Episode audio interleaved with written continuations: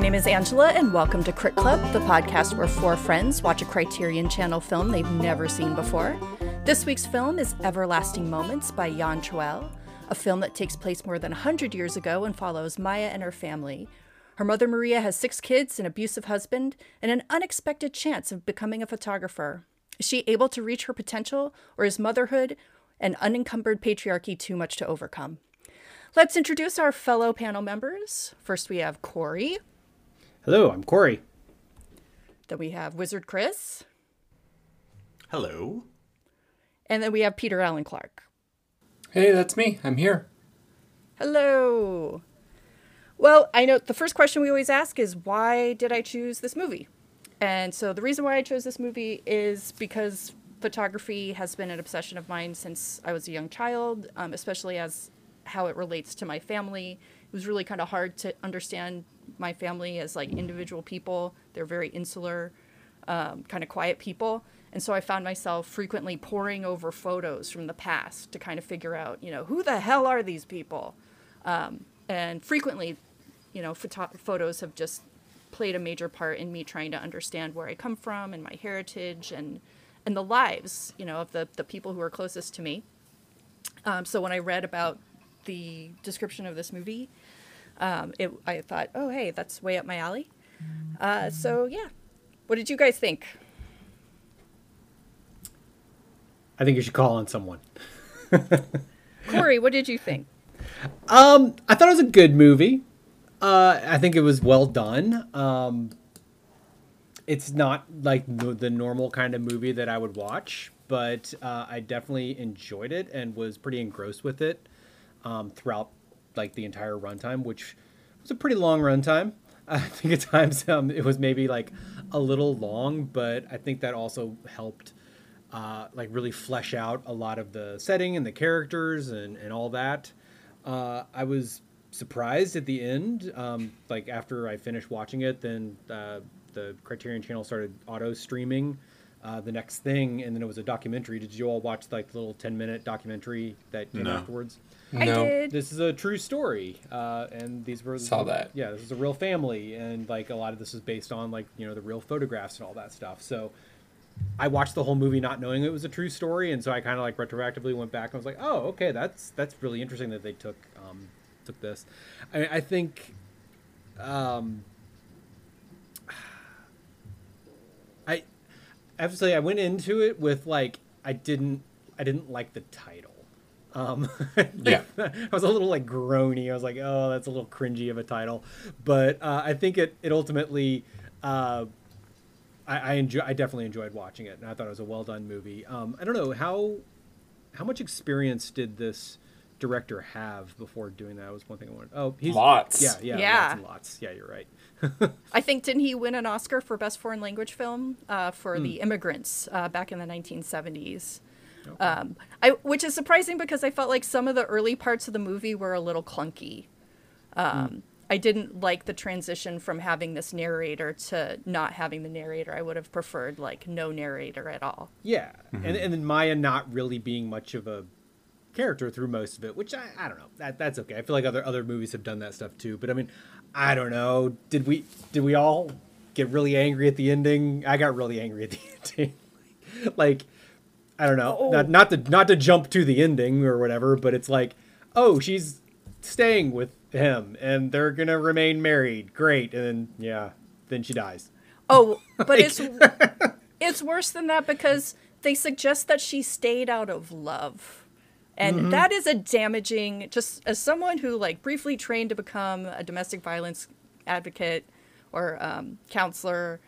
Uh, yeah, no, there, there, Well, this is not love. Sorry. and not only with love but also like there's the whole thing which i really liked. I mean like how many movies do you have with kropotkin's name like being thrown around and all that stuff? So it's it's just like that came up. I was like ooh this this is pertinent to my interests. Uh, i too enjoy some anarchy. Um the but so there's all like the left-wing politics and all that stuff going around. It doesn't really like uh play a huge role. Like i thought there was going to be more of like a socialist revolution that we were going to be taking along but then like the happy ending is oh he just becomes a capitalist oh he, he just becomes a part of the ownership class and so now we're all happy about that and i was just like oh eh. I don't know. I enjoyed the journey, but the the ending, I was like, it was it was a triple punch of like, oh, he's a capitalist. Oh, she's staying with the drunken, abusive asshole. Oh, and then she dies. Eh. But I liked it. It was a good movie. What about you, Peter? What did you think? Um, I did not enjoy the journey. Uh, yeah, I don't know.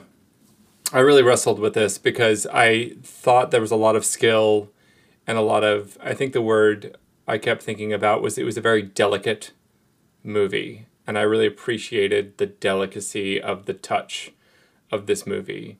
And I really wrestled with none of it really connecting for me. Um, and it just seemed for a while like, I mean, for a long while, because it was a little long for me. Uh, or at least I didn't, I don't know. It just seemed like we were just watching this poor woman suffer for two hours and 10 minutes. And it's, and it's not that there's not value in that. Of course, there's absolutely value in that. Um, I, and it's and I've tried really wrestling with like am I being flippant or insensitive or whatever about this perspective and I kept thinking well I guess I've just seen women suffered portrayed better. Like I don't know. Like there was just like it, it that's not what I mean to say in the slightest. I, I just I I did there was it just wasn't learning after the movie was over that it was a true story both explained a lot and made it even worse for me. Uh, because uh, because it uh, because it definitely explained a lot of the clunkiness of the storytelling and it also made it worse because I see the biopic elements of it and about how like oh th- what do they have to show that she had those feeling or that relationship with that photographer? There's just a lot of like overt fictionality kind of placed on top of this long struggle by this poor woman who's just goes through hell over and over and over again and um And, and And I drags people into it by continually having babies. Yeah. like, stop. I know, and I felt like it wasn't, and and I felt like there was a genuine effort to try to frame the photography around her finding grace, around her finding peace in this existence. Um, but it felt, uh, but the way it was used, a lot of it felt overly sentimental, and it didn't feel like it was tied together well enough. Like I didn't see that a connection of like how it helped her or how it helped the, the, her family. Um, and then learning at the end that it was just basically a biopic. I'm like, oh, they were just looking for some narrative to string together these milestones in a person's life, like the socialist, you know, the socialist workmanship stuff.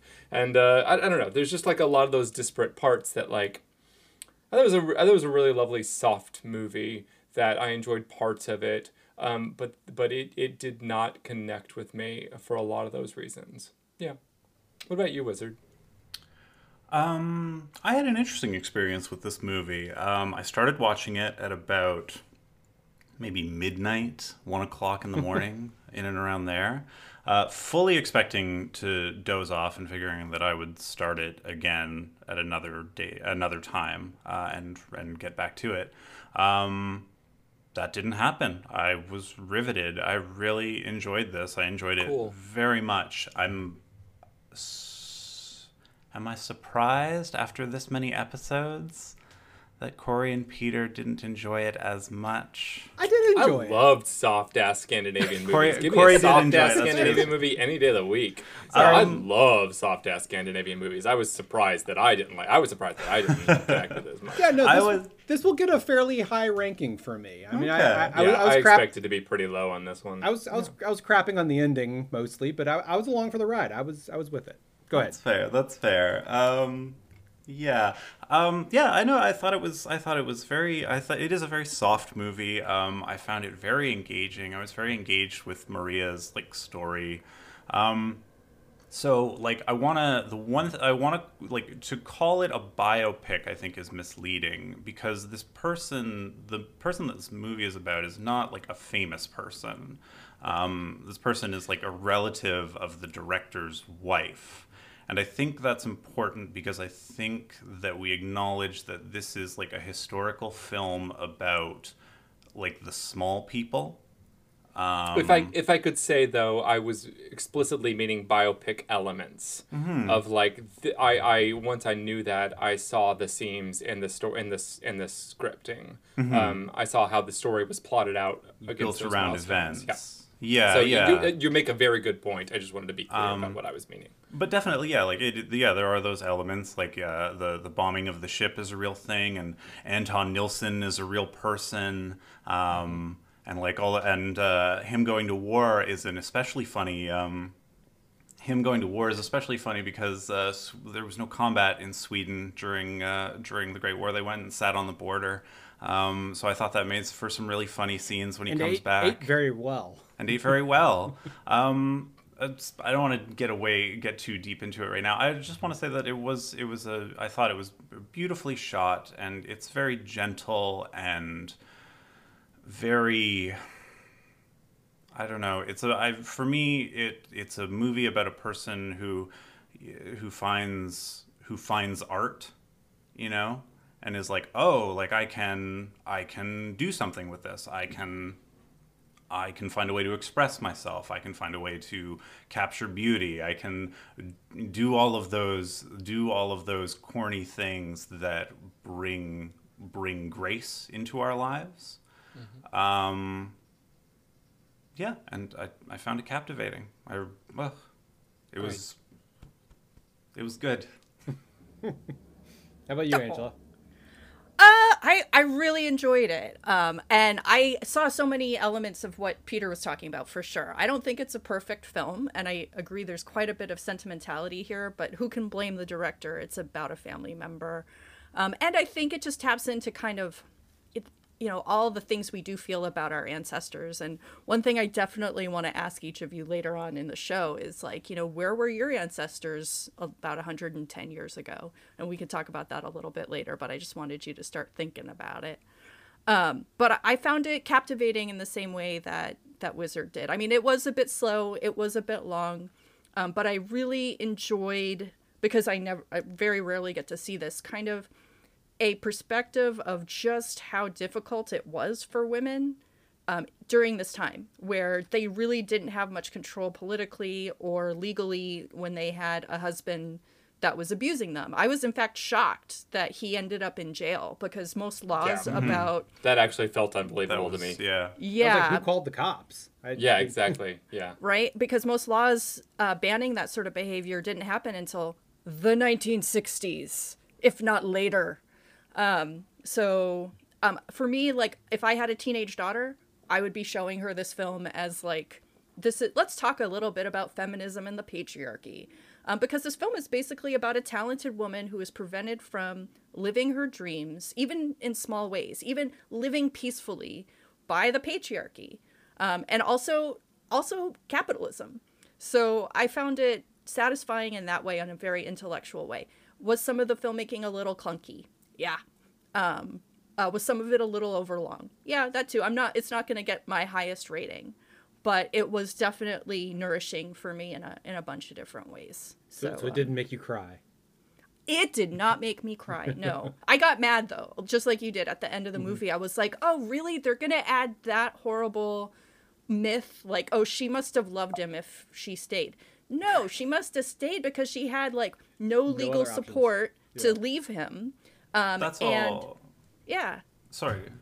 Yeah, I have. I have. Yeah, that, I have to agree with that. Um, I do have to. It, uh, you know, the. I guess that's the trouble with like using the narrative device. Like you have like a, you have like a woman reflecting on her childhood and being like, I guess they stayed together out of love. Like that's an imperfect narrator telling an imperfect version of things because we know that's not true.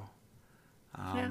But we, we know that's not true, but there's no hint that it's not true in the making of like the ending part of the film. Like they're he's picking her up and they have that big smile on their face and they're dancing around and it's like they're So we are we are being made to believe well because they're recreating a, a photo, you know, basically from the real life. Um, but it's like so we're, we're made to believe that I guess they were really in love and yeah, you just you can't spend two hours making this fat, drunken, sweaty asshole like the bad guy, and then expect us to turn on a dime like and start to believe in love at the end with him. Like I, I completely agree. I was truly bewildered by by that ending because not because there was no redemptive qualities given to him really at all. Um, uh, yeah. He's a rapist. except that he basically that he became a capitalist. He gave up those socialist ideas and became a capitalist. So that's that's redeeming, I suppose. Yeah. This is all very confusing. like, there's no reason for us to accept um, our narrator's explanation of why, of why her mother stays with her husband, and you know, like, the movie's just spent like two hours showing us this man who she couldn't possibly love. Um, those other factors like still exist for her, so it's still like a it's a downer of a movie. I just don't think it's endorsing. I don't think it's in or like it's a downer of an ending or a downing of a comment, but I don't think the the movie is landing on like this is this is a this is a good ending. You know, It's a happy uh, ending, but it's, it's an ending, ending. You know. um, and then she dies, which you know is is eh, perhaps indicative of what life is like uh, for women in this time. I did have one favorite part um, in terms of cinematically and um, image wise, and it was um, when that girl, the neighbor girl, walks out uh, onto the ice and disappears. I thought that was just ridiculously beautiful. And I it made me super sad though too because the scene before that, you know, she's trying to read and she can't read. And you know, the other kids are snickering at her and knowing what I know about learning disabilities and Yeah. I'm it's killing me. Um, and that maybe that had some part to play in her death was just a knife to the heart. Right. Um, uh, one of the scenes that's stuck in me in my mind was uh, where I forget where she's going from, but she's got all the kids in tow. It's a heavy snowstorm, and there's the tram, the the, the, the train going by with like all the rich people, all nice and lit up and warm inside and stuff. And I, I just really liked that image. I also um, liked the sort of repeating image of the ship in the bottle. I think that was kind of apt for this, you know, caged artist type person who should be out and flowing and living her life and sailing the seas and all that stuff, but she can't because she's trapped in a bottle. So I, I like that repeating imagery.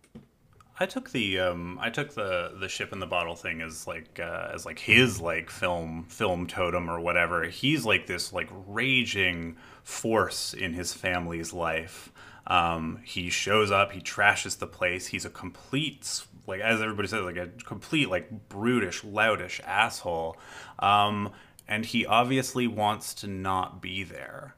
Um, he obviously wants to be like he's got a giant freaking uh, like back tattoo uh, of a ship too. like he wants yeah. to be away from this place, um, and he is like he. I guess he. I, pres- I guess he feels trapped by his family or some other like bullshit. Um, Protestant morality plays a pretty strong uh, is a pretty strong theme in this. Uh, in this movie like her her father i guess his, his like dying words are like you can't get divorced what would god think Let no man tear asunder.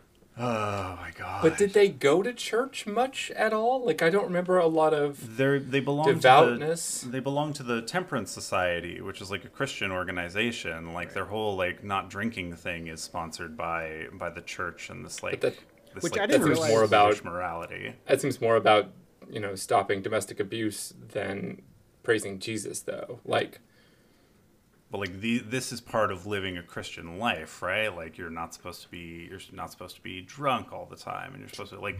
Oh, like, yeah, no, I know. Like Yeah. my understanding is that this is like they don't spend time in church, certainly.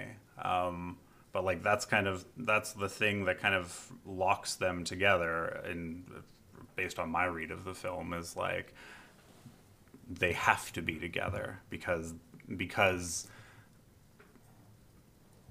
because she wanted because she wanted the camera and he's like well you can have the camera but we have to get married um, it's one of those things that's just like well you're you're you you're you know bad luck, and out of it comes this nice thing that you get, I guess. It's a cute meet cute story until it's not.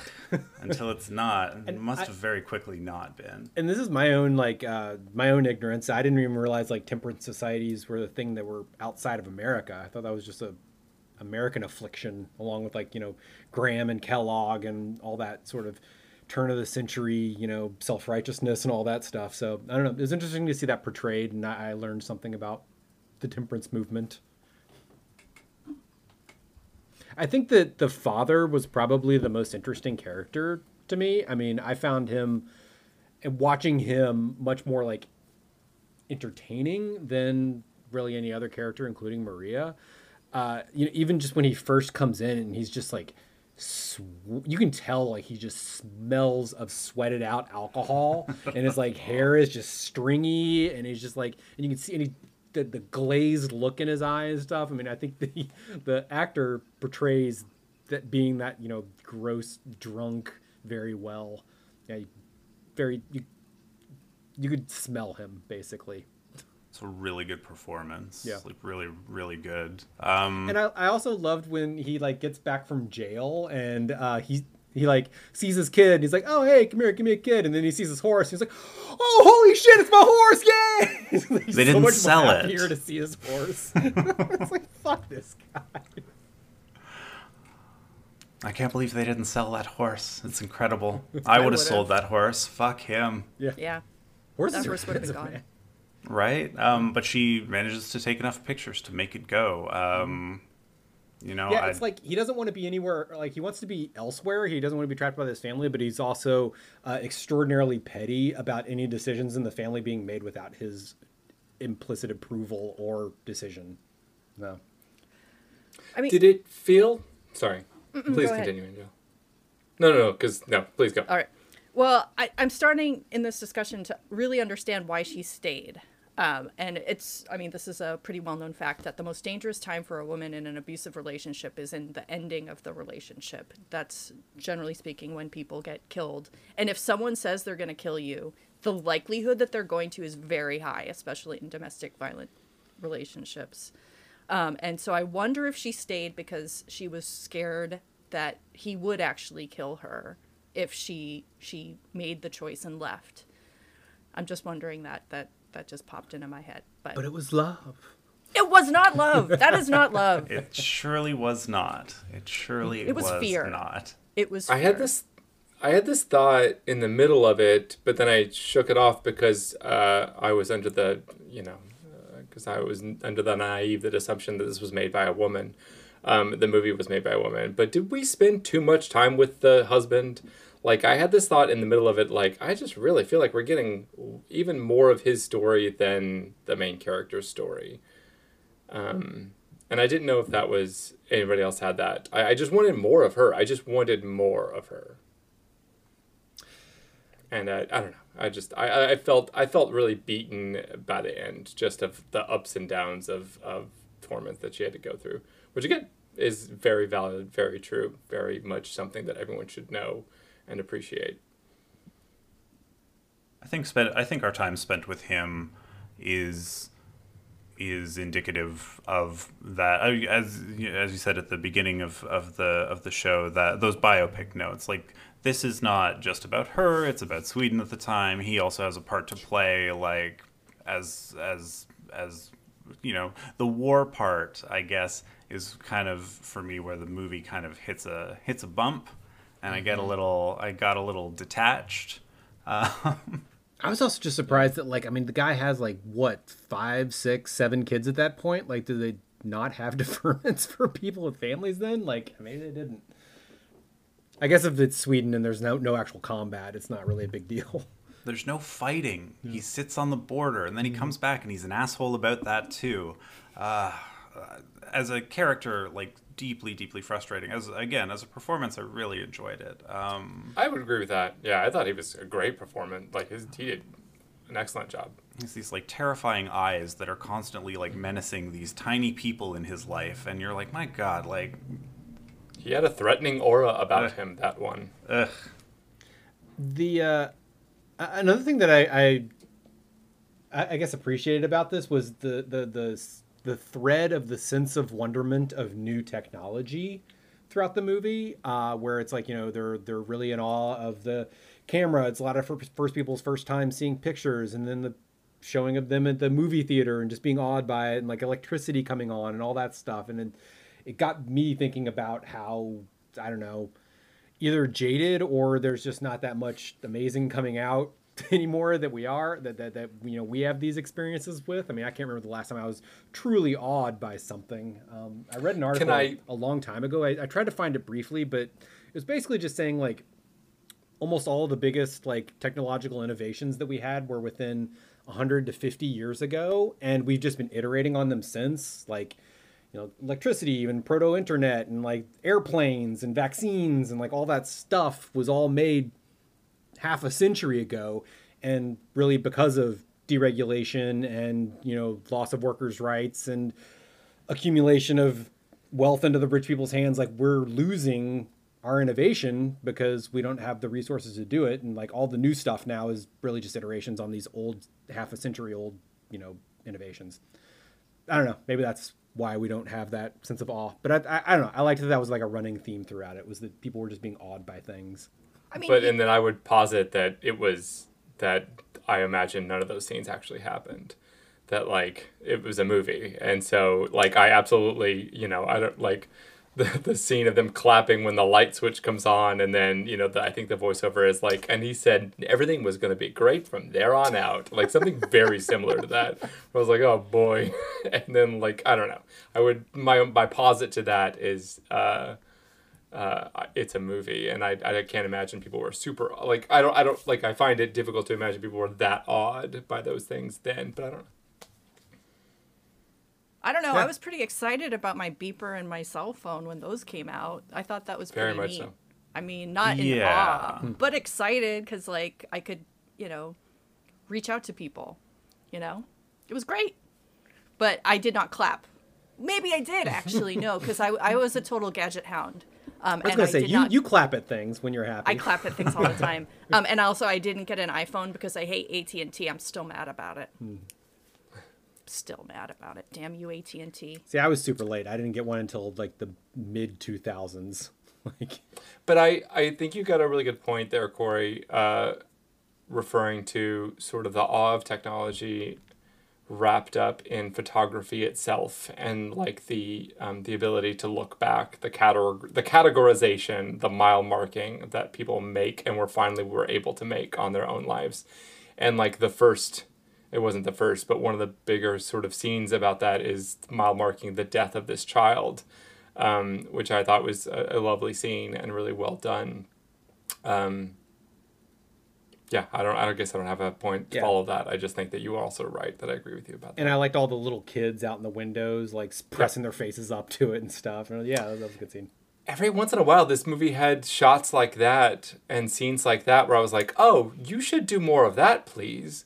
Um, like there was this like I, I loved like the shadow puppet whole scene and then the zeppelin sort of going over. Like that Oh, was, was maybe a little cool. too stylistic but it was a beautiful shot. And I remember like pausing it there to want to see. I was like can we just get a little bit more of that? Well, there's, there's Uh, another scene of them being awed at technology, having the Zeppelin go over. sure. Um, Yeah, I think that I think it, it comes down to um, they told more about her like artistic eye and talent than they showed.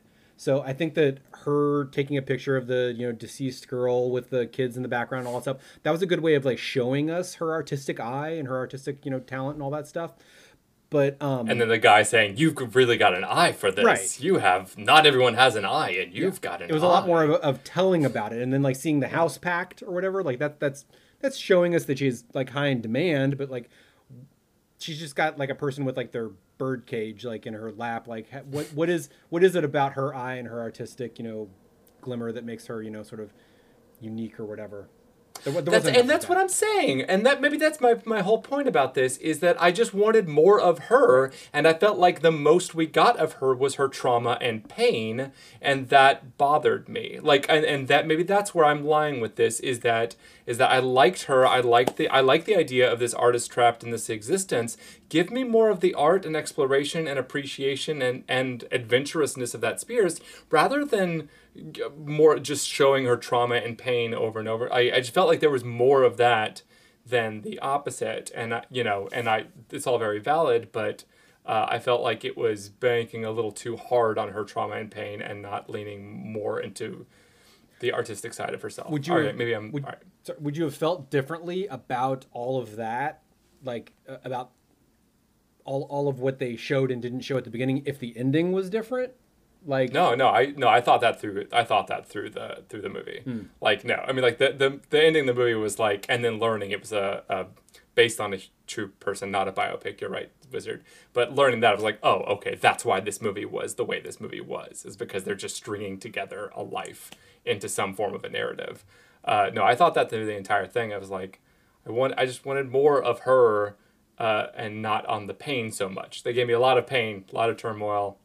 Um, she's more than her pain and turmoil. I felt like this movie at times uh, reduced her character down to uh, her fraught existence more than she should have been. It's quite a bit of fraught existence. Yeah, that's where I'm landing on this. Okay, I feel good about. It. All right. worked it through.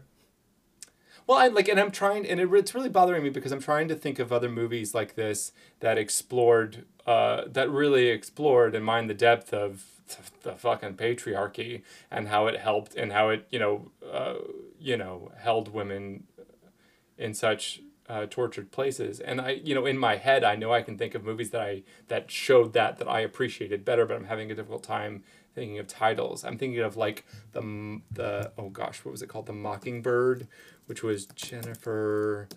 Um, uh, oh gosh, I don't know if anyone else saw that. It's a it's like kind of a horror movie, but not really uh, a horror movie. Uh, I forget, whatever. That's to take too long to look up. But the Mockingbird, which was about basically uh, the uh, the Maori War in Tasmania, um, it came out like two uh, years ago. But that like that's one where I felt like it was like definitely around this time, definitely showed um, the anguish and torture of the patriarchy, but also I felt like there was a lot more subtlety in the character herself. What did you guys uh, think about that whole situation um, with with the bomb and the lover that came? Don't worry about this. He's gonna get out of jail. I mean, when I, if I was the mom, I'd be just keep him in jail. Like, I was actually hoping that the story would be that he uh, is executed and she gets to live the life she wants. right. That, That would have been an interesting for. movie too. Yeah.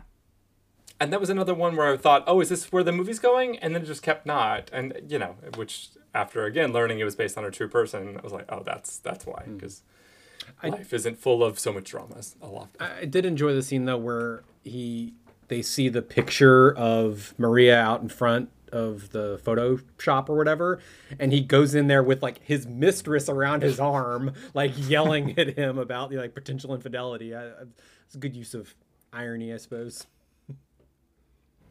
It's like a it's a pretty ballsy move on the part of the on the part of the the fella who owns the photography shop. Like it's like turn of the century Sweden. Like how many people have cameras? It's like uh, it's like that like BDE to be like, yeah, I put your wife's photo in the front of my uh, Photoshop. How many photos of people existed at this time?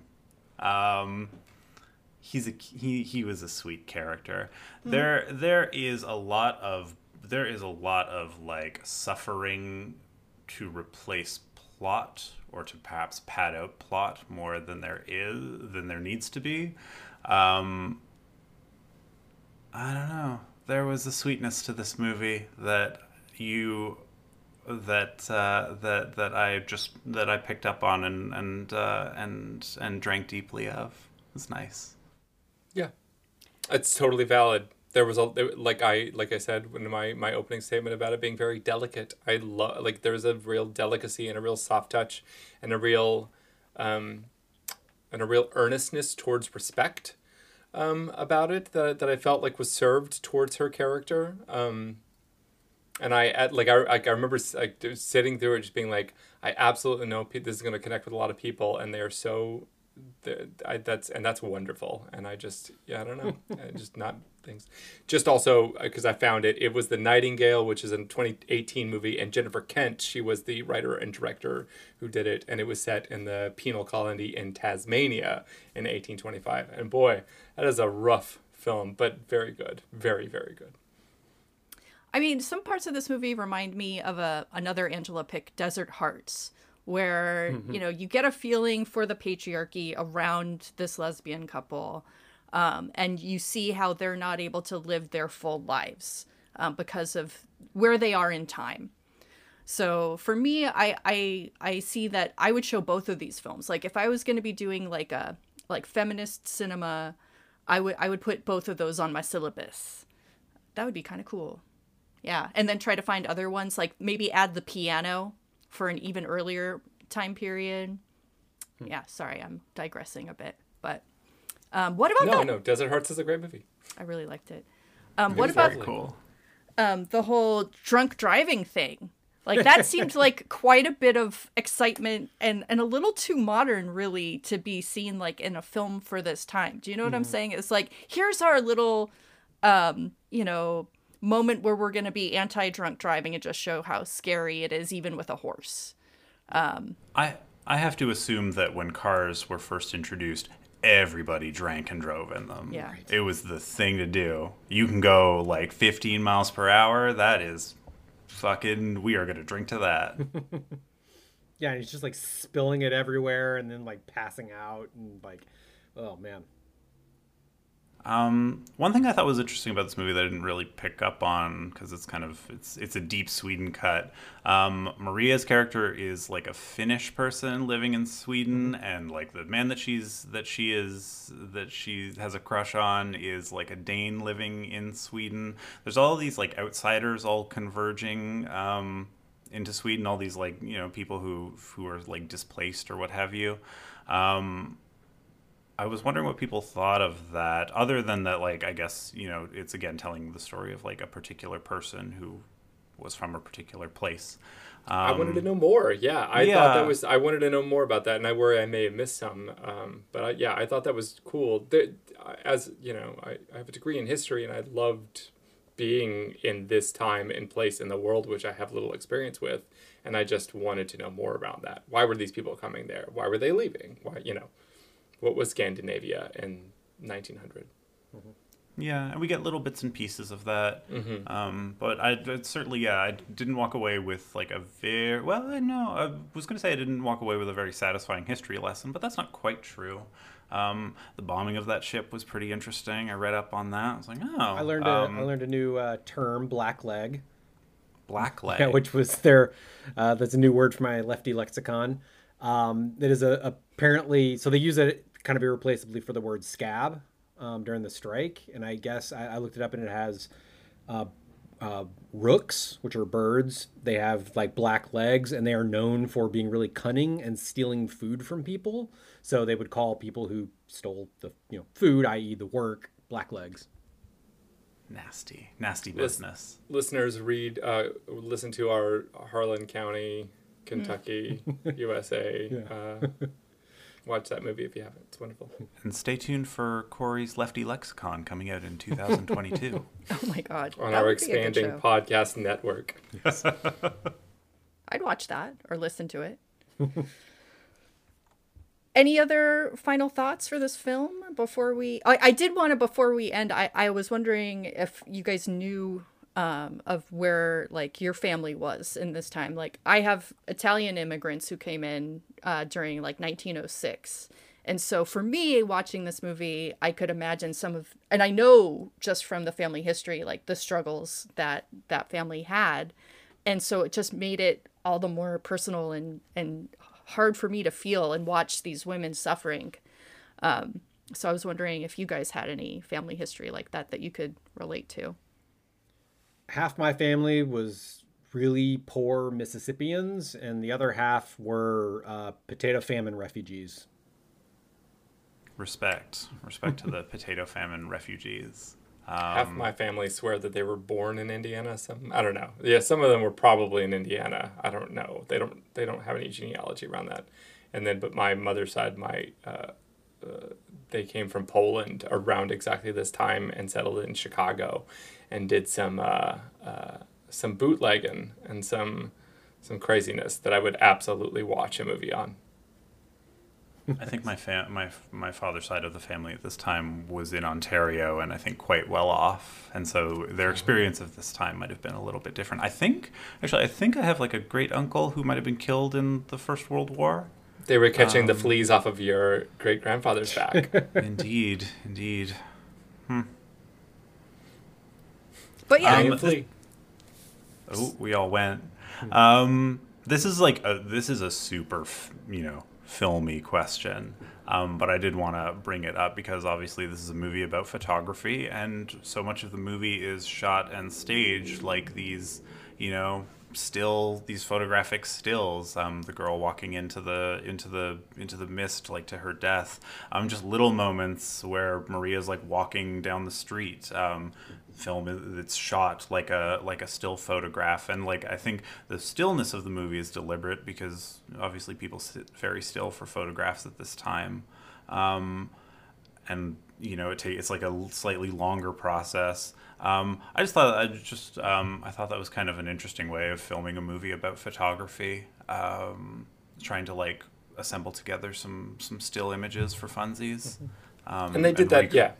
yeah and like recreate you know the the sort of the still like almost documentary nature of photography at this time where you're just trying to make the thing work.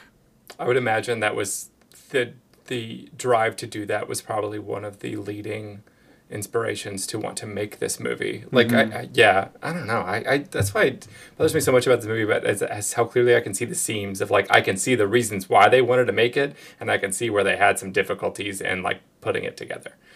Um, for me, whatever. Yeah, sorry. I really like the moment where they she saw the film of herself, um, where the uh, photography store owner was doing the movie of her taking a picture. Uh, I just thought that was super sweet. What about your family, Angela? Oh, oh, well, I mean, uh, on my mother's side, they were all in like Missouri, uh, and farming uh, came out during the 1800s, uh, kind of like Laura Ingalls Wilder. Um, and on my dad's side, um, he uh, people who fled the potato famine, um, and also Germans who came over. Um, and then Italians who uh, were fleeing because there was no work. Essentially, like my Italian heritage is all like day laborers from Italy. Um, and my great grandfather took a boat over by himself and then went back again once he settled in Connecticut and brought the whole rest of his family, only to have his wife die in childbirth um, with after having four kids.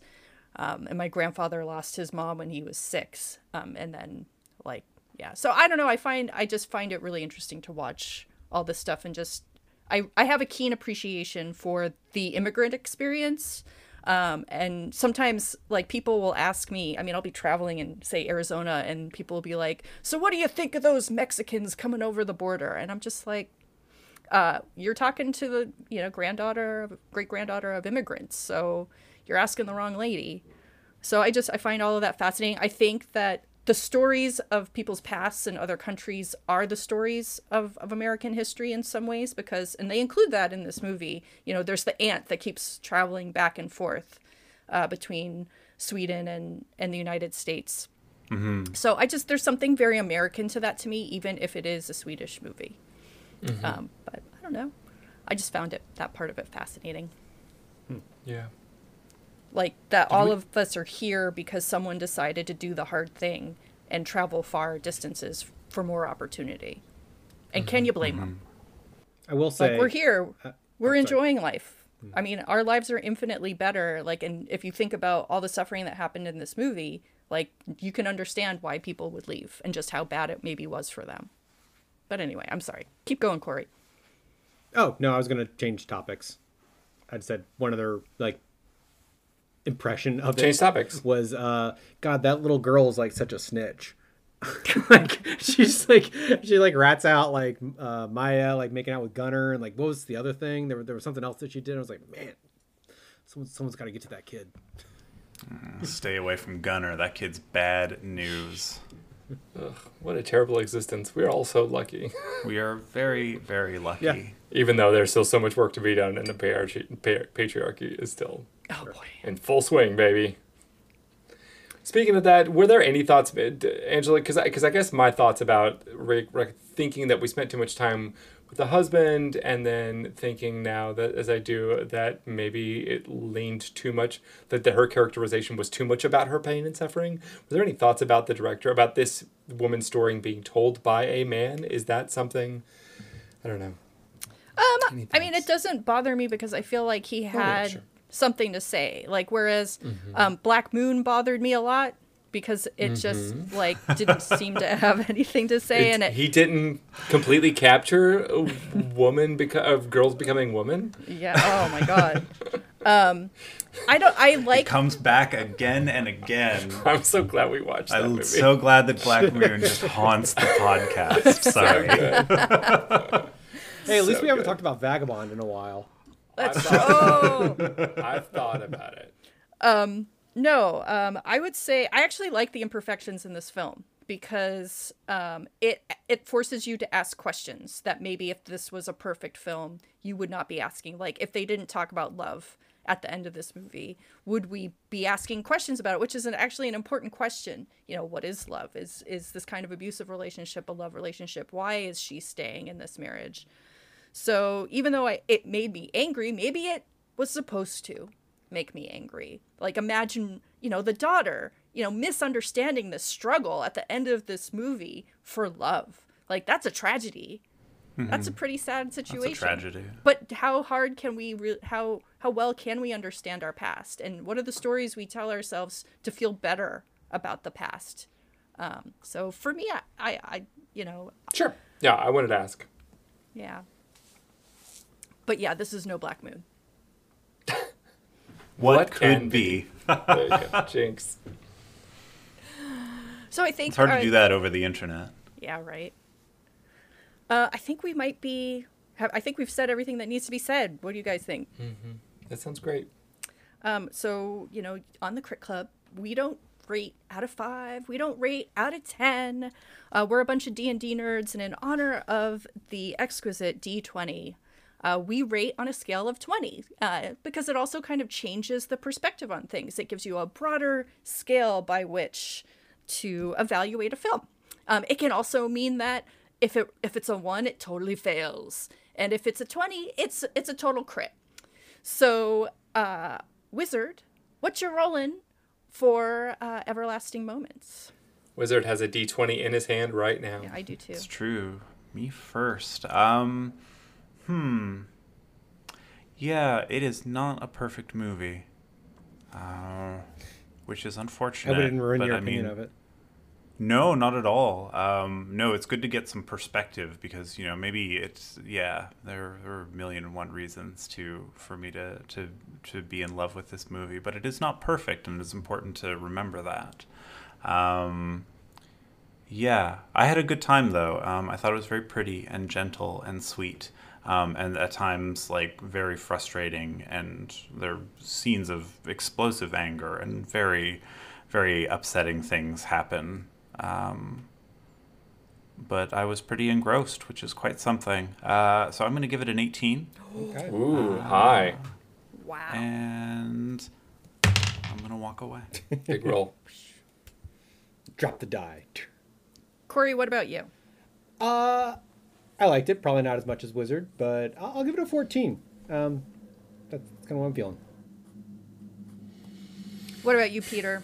What do you think? Ugh. It's a great pick, Angela. It really is. Uh, and I wish I could connect with it more. Um, and I really am. uh, yeah, it's a great pick. Uh, and it's far from a not good movie. Uh, yeah, I'm going to go with a 10. 11. No, I'll go with the 10. I'll go with the 10 on this. Yeah. It's just and right. Yeah, it's yeah, it's yeah. Uh, never seen the you know never seen this uh, perspective before. Very glad I did. uh, I don't like the conventions of uh, biopic or true life, true story movies. They really, really irk me, and I hate when I can see and tell them so much. Um, but whatever. I loved the delicate touch of this. I felt like there was some real softness that that did charm me a lot. What about you, Angela? It's hard. It's really, really hard because I want to give it a 17, but um, the the way that the film started was really clumsy, um, and and I didn't enjoy that. It, it kind of made me a little irritated because it, it was cheesy. There was a cheesiness to it, and it and it just did a disservice to the film. Like I think it's that cheesiness that maybe made it hard for you to connect with it, Peter, and that disappoints me because I think that it is a beautiful film. It is delicate, um, and it tells the story um, of women, most women, during these times when we didn't have very many rights. And I think everybody needs to watch this film to get a better understanding of that because we read about it in books. I mean, and this film is not like you know an accurate representation, but I think it's it's kind of close um, I would certainly I should show it to my kids. Forget it. You know, they're boys. I should show it to them. I want them to know that, you know, it wasn't always easy for women. Uh, so I'm going to stick with the 17 because even with those flaws, um, I think it's an, an exceptional film. Um, it's a very sweet film. Um, this is the kind of film I wanted to make when I graduated film school. Like I want those were the stories I wanted to tell. Like of because I love period films. I love like I literally my senior thesis was about my grandparents' house. Um, so I give it a 17, and I I really loved it. Um, Yeah, I and I, I guess I've just become so sensitive to that thing of like I absolutely have you know think that there should be a lot more movies about how the patriarchy is horrifically bad and has been for for many many many many centuries millennia. Um, I also have gotten so much sense so much more sensitive about it becoming the entirety of a female character.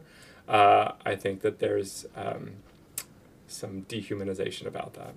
I think you're right on that. I would have loved to see some moment where she could be on her own and find some sort of joy that was different from her family, even from her photography. Um, and I think that the relationship with the photographer guy was supposed to be that thing, but because and that's the thing. that's is the it's also based around a dude. Is it's Yeah. also her other little happiness was based around another man. Yeah. That's kind of shitty. It It's kinda kinda shitty shitty. characterization. All right. I agree 10. with you. I, am sticking with my ten. yeah, no, I agree with you. I think there was a lost opportunity there, but I also appreciate that because um, it reinforces the notion of just how few choices women had at that time. That maybe the joy for a woman would be that you know almost proto relationship between them, and also as a mother, I can relate to the notion of not having any of that time. Like you could almost say that if she had some sort of special quiet moment by herself,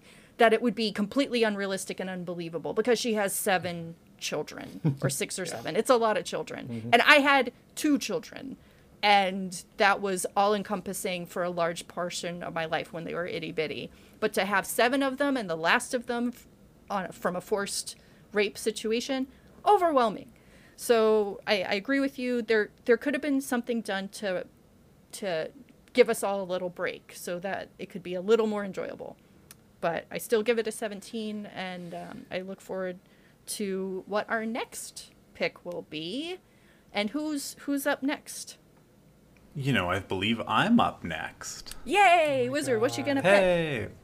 Um, everybody get excited uh, because next week we are going to be discussing Derek Jarman's 1978 film Jubilee. Let me I'm break so it down for you.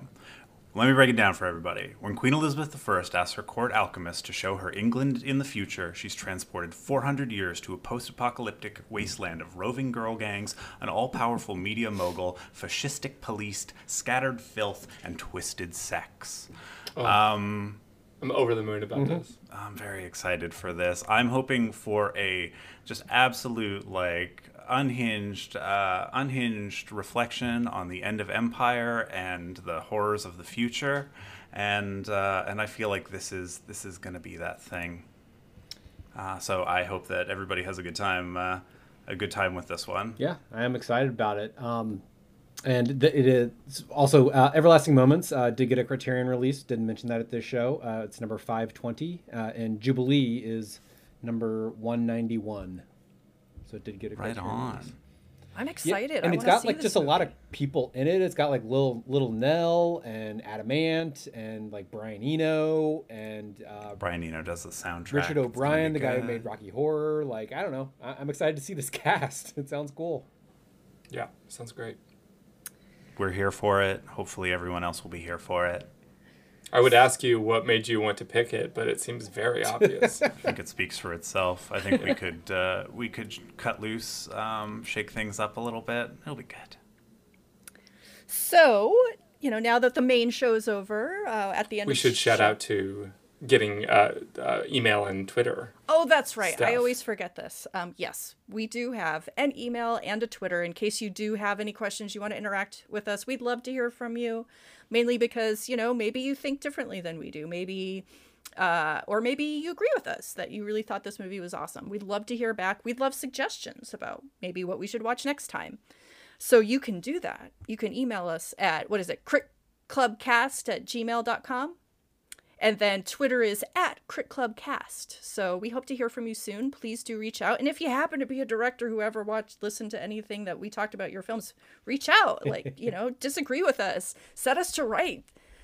So, yeah, I think that's our main portion of our show today. Uh, but we do have still the the end of our show, which we call "What You Watching." I am gonna go with Wizard. I am using a small portion of my uh, of my lockdown quarantine time to watch the Marvel movies from start to finish. Okay. Um, it is not as ambitious or enjoyable a quest as uh, watching the Lord of the Rings uh, or even the Star Wars saga. Um, but it is an interesting. Uh, it's an interesting thing to watch um, this like fairly bland commercial product like start to like try to get weird. Um, it's like watching like your uncle like you know dance to WAP at a wedding. You know, just like mm. Peter, Peter has questions. I, I want to follow up with you on this because I'm interested. Because I want to ask you right now do you have a presumptive favorite coming into this watching? And then I'm going to ask after you finish what, what is your what is your current favorite? Do you have a presumptive favorite? Um, presumptive favorites, uh, Doctor Strange, um, because he is One of the two I've not seen. Uh, obviously, he's a wizard, and it's uh, like a visually interesting movie. I've seen it before, but it's been quite some time. Um, it's maybe the most visually interesting one. Um, I also really dig the Captain America movies. Uh, I have no idea. I think it's I think it's entirely it's Chris Evans just shouldering that movie. He is perfectly cast. He has hella charisma. Um, he's cut as hell. He makes a good captain The third one's pretty Um, good.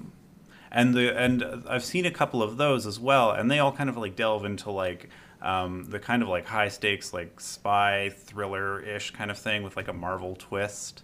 Um, you know the kind of movies they're the, they're the kind of movies that Harrison Ford used to make in the early '90s, where it's just him like running around, getting in like tight, sticky situations.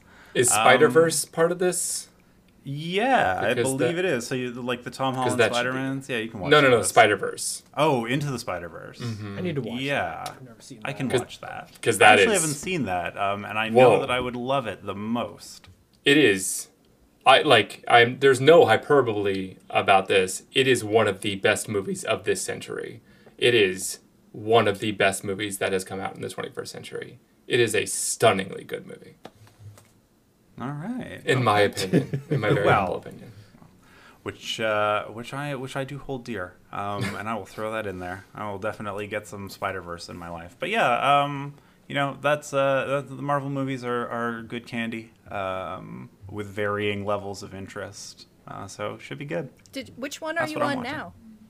Uh, right now, I am watching uh, Captain America two. It's a good one. I've not seen any of these. Winter Soldier, very exciting, um, and it's fun to just like check in and check out. Characters are broadly drawn, motivations very easy to suss out. Um, so you know, you can just kind of it's a good thing to do while you're uh, doing literally anything else. Yeah. Corey, what you watching? Uh, I'm also not watching a whole lot. I'm I'm reading a lot of comic books right now, and so I'm I'm in the middle of not in the middle of. I'm still at the beginning, towards the beginning because it's long. Of Saga, uh, Brian K. Vaughan's Saga. Oh, It's a great one. yeah, it's been on my list for a long time, um, so I'm so I'm working through that. Uh, it's it's a lot more like wackety schmackety sarcastic like sarcasm like than I thought it was gonna be, but uh, yeah, I'm looking forward to keep reading that. And then um, I got down this like YouTube rabbit hole of this like YouTuber that I just wanted to like give a little like nudge to because he only has like nine thousand subscribers and I think he's doing a really good job.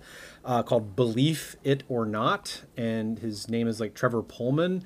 He started off as a podcast, I believe. Believe It or Not is the name of the podcast, but it is about um, like evangelical Christians, and he is an ex-evangelical Christian, and uh, most of the channel is just uploads of the audio of the podcast but over the last like year or so he's been doing more uh, video essays on various topics of evangelicalism. And what i really appreciate about them is uh, lots and lots of clips of evangelical media. So like you know the, their tv shows and their music and their movies and their talk shows and like their you know speakers and the big preachers and all that stuff. And it's, it's seeing into this world that you know especially I mean being raised Catholic, uh, I was not exposed to any of this stuff, and obviously now in my life I don't go diving into this world, but it you know it really does make you feel like we are living in separate realities um, where they have their entire contained system over there. Um, I don't know, and I just really appreciated his his video essays, and it's really giving me a good exposure to this terrifying and huge subculture in our country. So yeah, good YouTube hole. Angela, what are you watching? Oh, uh, I watched uh, The Danish Girl this weekend. Um, I did something that I should have been done. I should have done a year ago when COVID started because I realized that the Netflix algorithm knows nothing about me. And so that's why I can, like, I, I spend most of my time just looking on Netflix for something to watch and it drives me insane. So instead, I took some time and I started searching by alphabet letter uh, just to see what the hell is available and then adding it to my list and ended up with like 40 new shows to watch. Um, and at the top of that list ended up being The Danish Girl, which is gorgeous, absolutely gorgeous. And I loved it and appreciate it for what it is. But I just get like, it's just such the it's it just has a whiff of Harvey Weinstein to it. You know, like there's this whole like designed to be an Oscar winner movie and it won the Oscars. Um, but it is a truly important story. Um, and I en- I enjoyed it. I enjoyed watching it, but it was um, it was a little precious for me. But then I watched this crazy show. Apparently, watching Korean soap operas really screws up Netflix algorithm because I got recommended to watch a two episode show about Korean pork belly and its effect on their economy. It, it was hilarious so good. and entertaining because pork belly is delicious and i was genuinely curious about all the different ways one could prepare pork belly and actually it is such a huge part of south korean culture um, so i learned something new um, i forget exactly what that's called like you know something like like korea pork belly bonanza or something like that um, but it's really short it's maybe an hour long like each episode is is like a half an hour long um, but i thought it was really cute but other than that, not really watching a whole lot. Belly Bonanza. I'm just gonna start there and hope hope that everything works out. Hope I don't end up in some dark corner of the internet. Well, it is a risk. Well, I think that's our show. Stay safe out there, people. Yeah, stay safe. You know, be careful with your Korean pork belly And your internet Um, searches. and your internet searches. Delete the tapes. Keep the tapes, keep the receipts, keep all the things. I think that's our show for this week. Stay tuned for next week when we watch Wizards pick. Uh, what was it, Jubilant or Jubilee? Jubilee. Jubilee. I am jubilant about Jubilee, and I'll be super happy to see all of you guys here again next week. Uh, Hope you guys have a great week, and uh, we'll see you then. Thanks so much, Angela. Thank you, all. Thank Thanks, you. everybody. Bye bye.